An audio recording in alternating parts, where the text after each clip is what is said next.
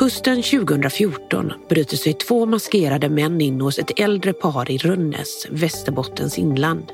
Den rullstolsburna kvinnan våldtas medan hennes misshandlade man ligger och dör på golvet. Nu har den ena gärningsmannen, Lars Appelvik, avtjänat sitt straff. Men han hävdar fortfarande att han är oskyldig. Har du någon gång tvivlat på dig själv att du har gjort nej, det? Nej, det har jag inte.